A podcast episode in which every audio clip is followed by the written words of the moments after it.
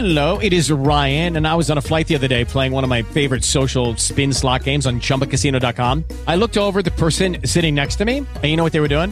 They were also playing Chumba Casino. Coincidence? I think not. Everybody's loving having fun with it. Chumba Casino is home to hundreds of casino style games that you can play for free anytime, anywhere, even at 30,000 feet. So sign up now at chumbacasino.com to claim your free welcome bonus. That's chumbacasino.com and live the Chumba life. No purchase necessary. VGW Group. Void were prohibited by law. See terms and conditions. 18 plus. Welcome once again to Tuesday Talk Blog with Key Talk West Radio. Welcome, world. Welcome once again to Tuesday Talk with Key West Lou. I am your host, Louis Petrone. Well, another big week, another interesting week, another bad week. Uh, we start off with the terrorist attack in New York City and in Minnesota and in New Jersey. Uh, bound to have happen. Uh, the biggest for us was 9 11. New York City has had no such attack since 9 11. Uh, that's good 15 years. Uh, these attacks are bad. What are you going to do? Uh, we are at war. Uh, we have been at war, and this war is going to go on. Uh, I don't know how long. No one seems to know how long. It isn't going to be over tomorrow. It's not like we were fighting Germany or we were fighting Japan in World War II, where we had a specific country we could identify. We could identify their troops and their allies. Uh, these are terrorists. They fight by d- different means dirty means, secret means, um, under the table, under the bed. Uh, all we can do is be vigilant. I think New York City did an excellent job. They caught the perpetrator in less than 24 hours. Uh, the speed impressed me no end. Uh, Trump, he's crazy. I'm going to tell you right now, it's wrong the way he is using these attacks for political gain. He he doesn't make sense to me. You know, like you know what I do. Yeah, he'd drop an A bomb someplace, uh, and we'd really be at war. Uh, I can recall when we were fighting Russia. After World War II, Russia was our enemy till about 1989, 1990, when the Soviet Republic failed. Had it not been for the little wars here and there, like a Korea, a Vietnam, and so forth, uh, we would have been fighting each other. Russia and the United States with nuclear weapons. Uh, and perhaps this is a better way. We've got to put up with this until we get rid of these terrorists. Uh, and it will happen. Someday it will occur. occur. Uh, again, I think Trump's wrong. Uh, he, he would take these also he would take these terrorists and I think he'd just hang them or put them up against a wall and have them shot. Uh, we have to remember this is not the way we do things here. They are criminals. They are wrongdoers. You take them, you arrest them, you put them on trial, and then you execute them. You give them the full benefit of the law because that's the way it is here. We live by rules. We function by rules. And they work. Even though we're having hard times in the last 20 years in this country, uh, our own people seem to be against each other. Uh, this is America.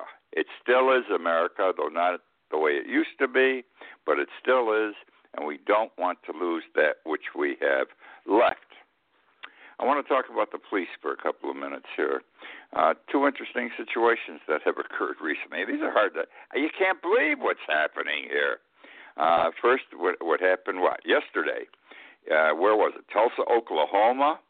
A, a the police a police officer shot and killed an innocent, unarmed black man who also happened to be a church pastor, I believe 40 years old, father of four, had just left uh, a college class. He was taking some kind of a part time college course, and he was stopped by the police.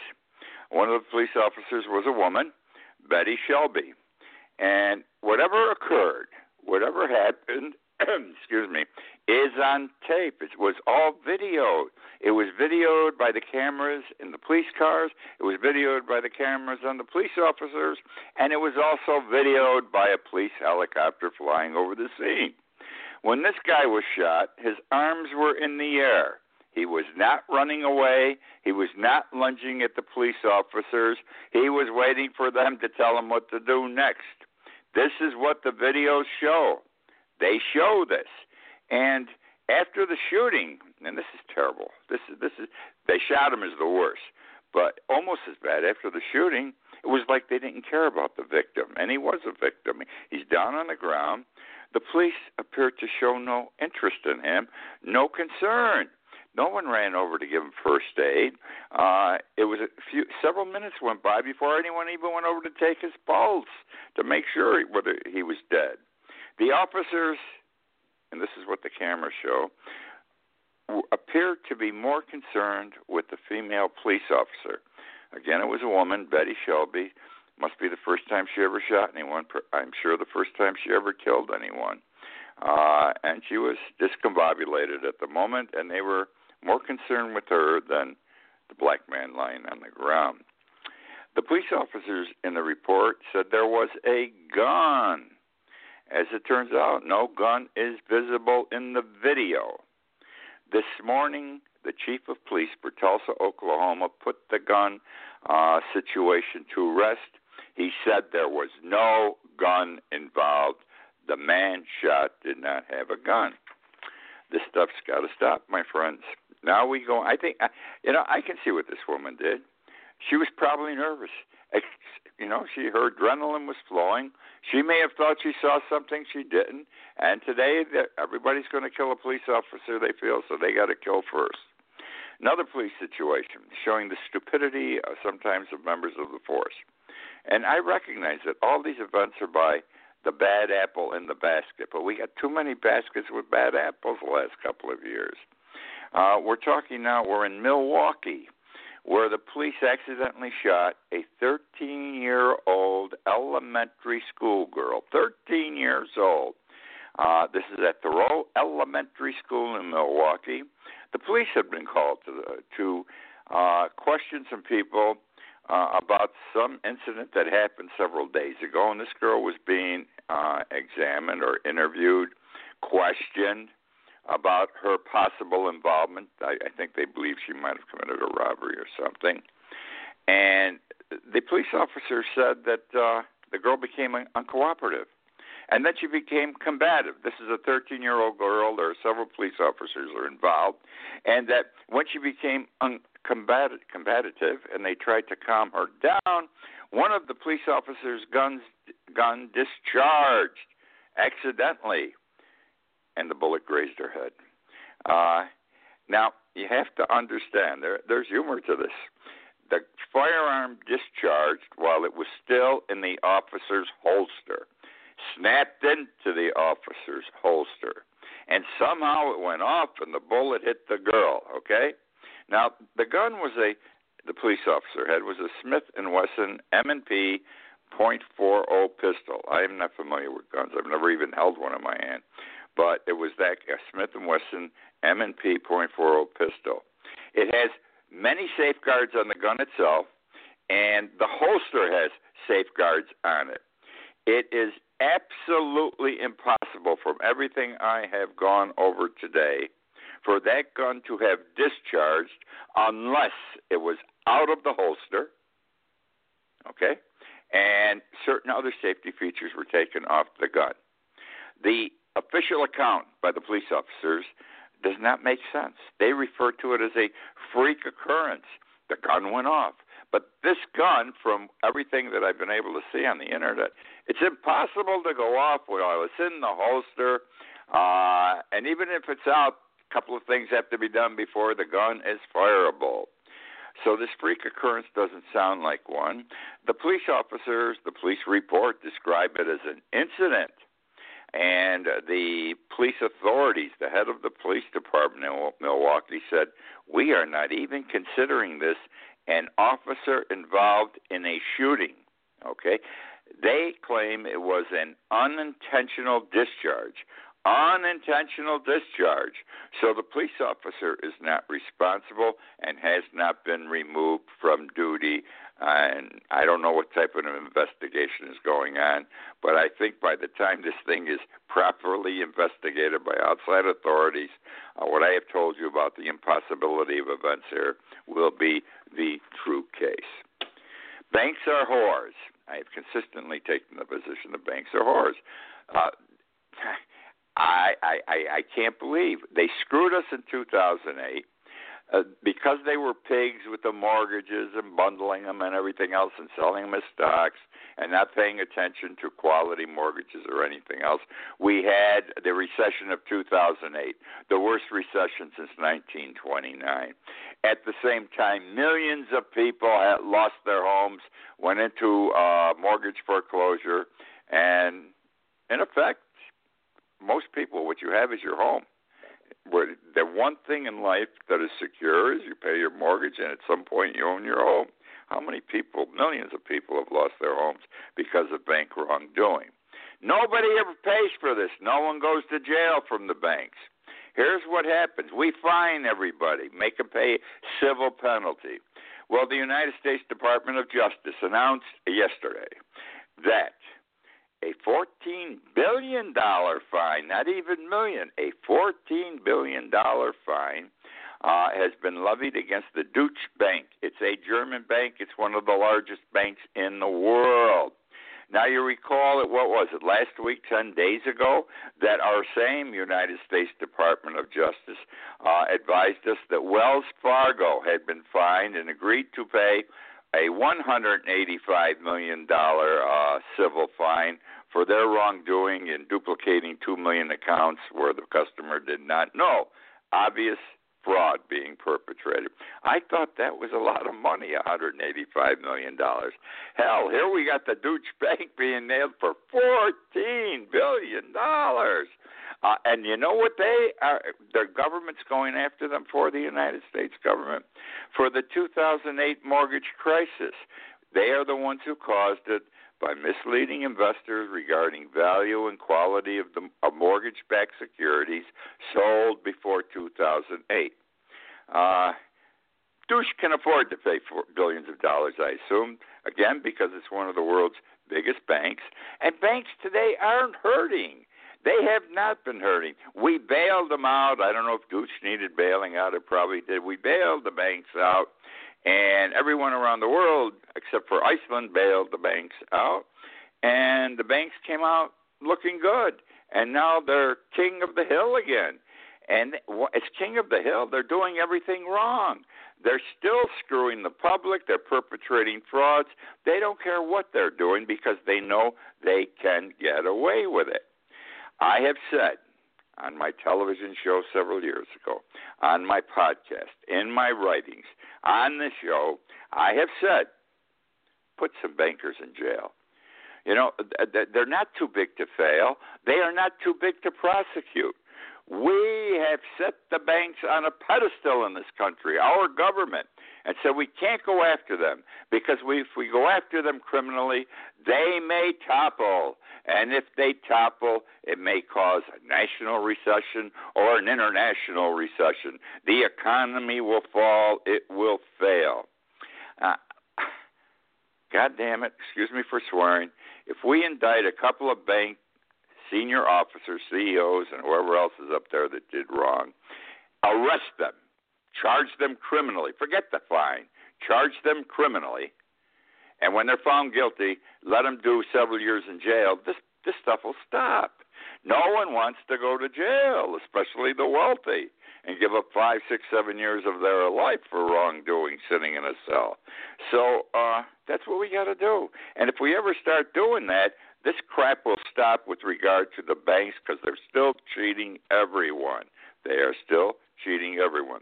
Now, I also think that in our government's mind, at least, there's something as as to their thinking as why pursue this whole thing with a fine, and that is any money they collect goes into the general fund of the United States, and that money helps to run our government.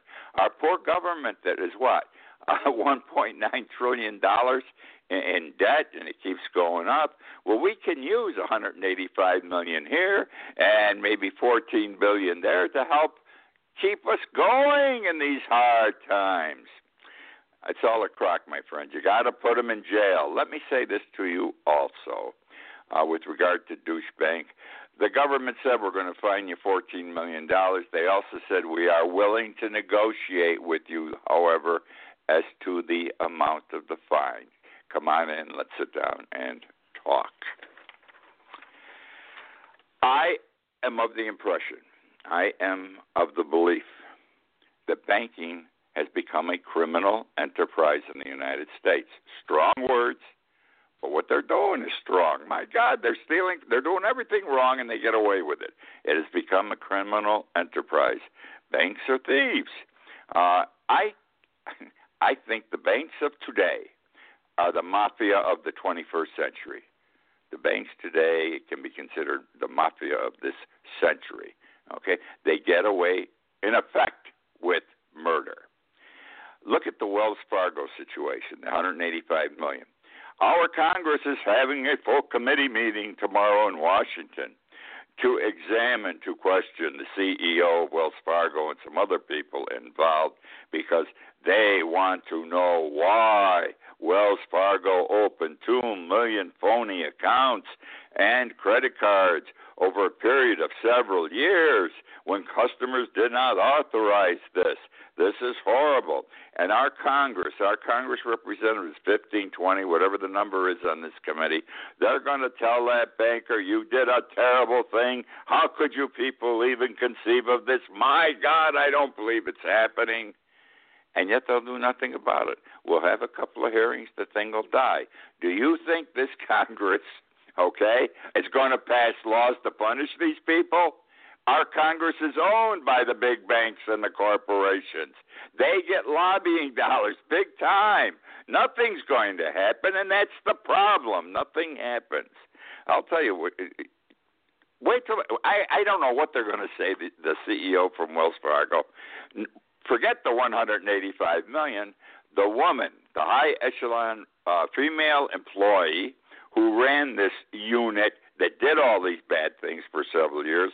Her name was Carrie Tolstedt, T O L S T E D T.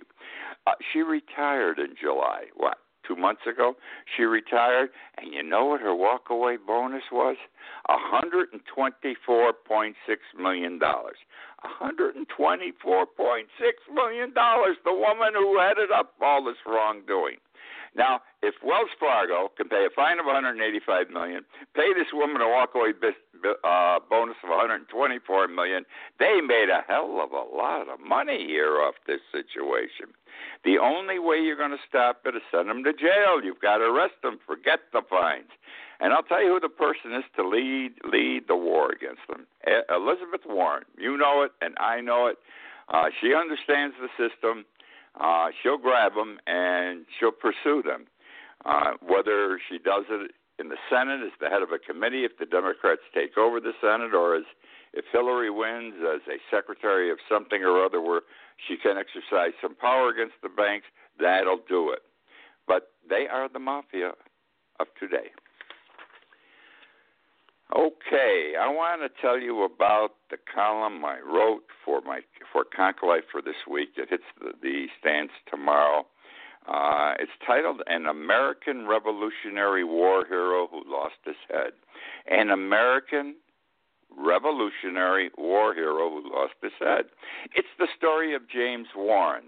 I suspect that many of us have never heard of James Warren. I did not hear about him till this past week. I never knew he existed. I didn't learn about him in grammar school, high school, or in any of my American history courses in college. But Joseph Warren was a big shot in the early days of the American Revolution. He was a doctor in Boston. Uh, he had important clients on both sides of the fence, so to speak. Uh, colony, the colonists and the British.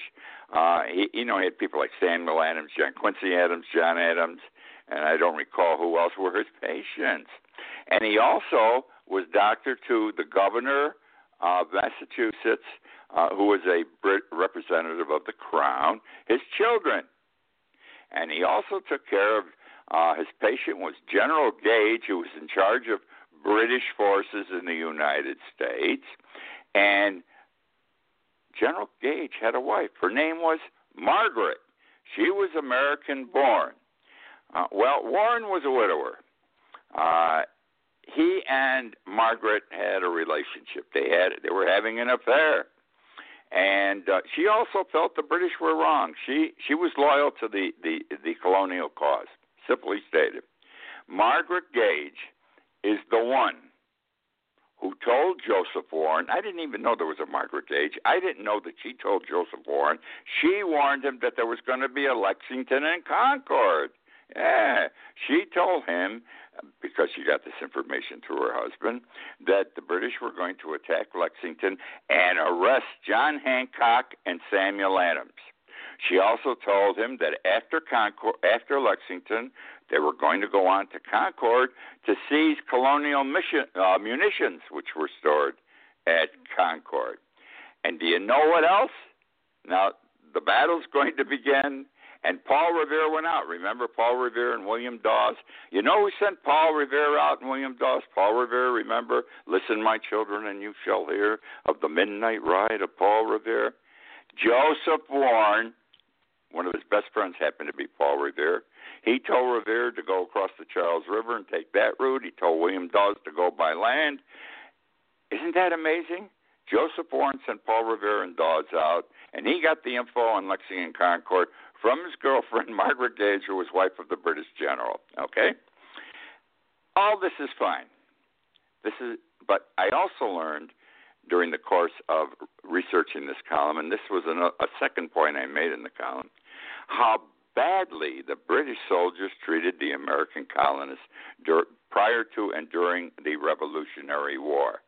Uh, terrible, awful, awful atrocities all over the place. Okay, and let me let me give you an example. The example will be with Warren. By the way, Joseph Warren. Some historians say was such a big man during the time he lived. He only lived to 34, though, that George Washington would have been an obscure figure in history had Warren lived. They believe he would have been the leader of the army. They believe he would have uh, general of our army, and that he would have been the first uh, president for real president of the United States. That's how strongly and involved this man was. Well, Warren was appointed a major general in the colonial army. He should have been at the Continental Congress in Philadelphia. However, there was a battle going on at Bunker Hill, and he opted to go to the battle at Bunker Hill because he thought he should fight rather than go and sit and be a political figure at that moment in time. And he went to Bunker Hill. And there were two commanding officers running the, you know, directing the colonials, running the battle for America.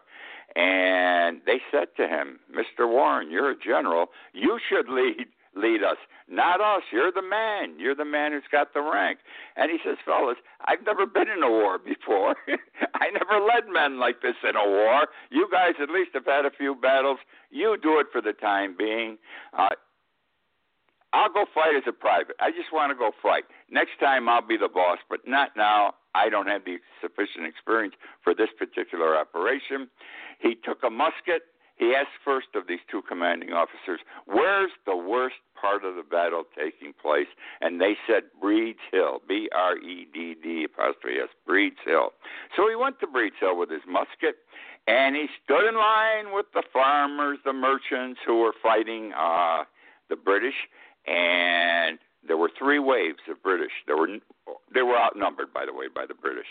The first wave they kept off. They defeated the second wave. When the third wave came, uh, it was obvious that the colonials were going to be run over. They were out of ammunition. Warren himself was out of ammunition. He told the men with him to get the hell out, and they all ran back. He stood to do the best he could to give these men time to get away. All he had was his gun to whipped through the air to knock somebody on their butt. An officer came over a little hill face to face with Warren.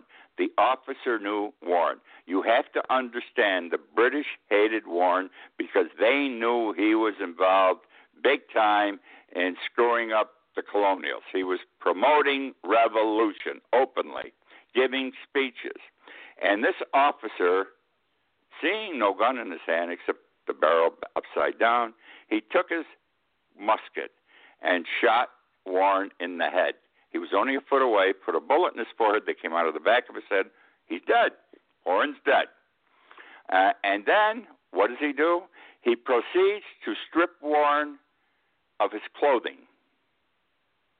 and he and his men bayoneted that body of, of Warren's until it, he was unrecognizable.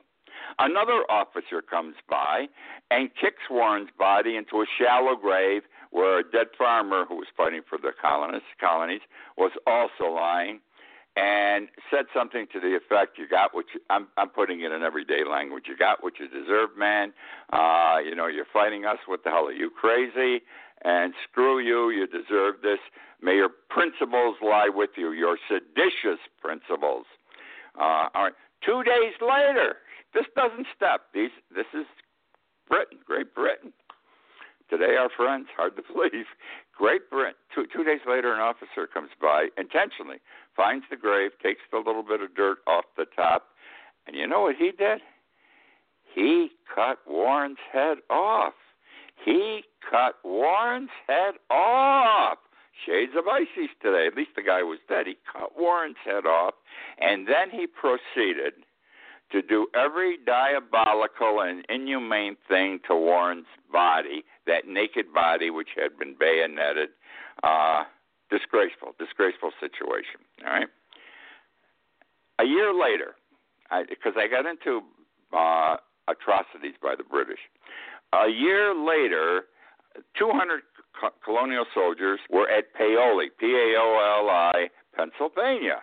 They were camping overnight. 200. They were sleeping. It's the middle of the night.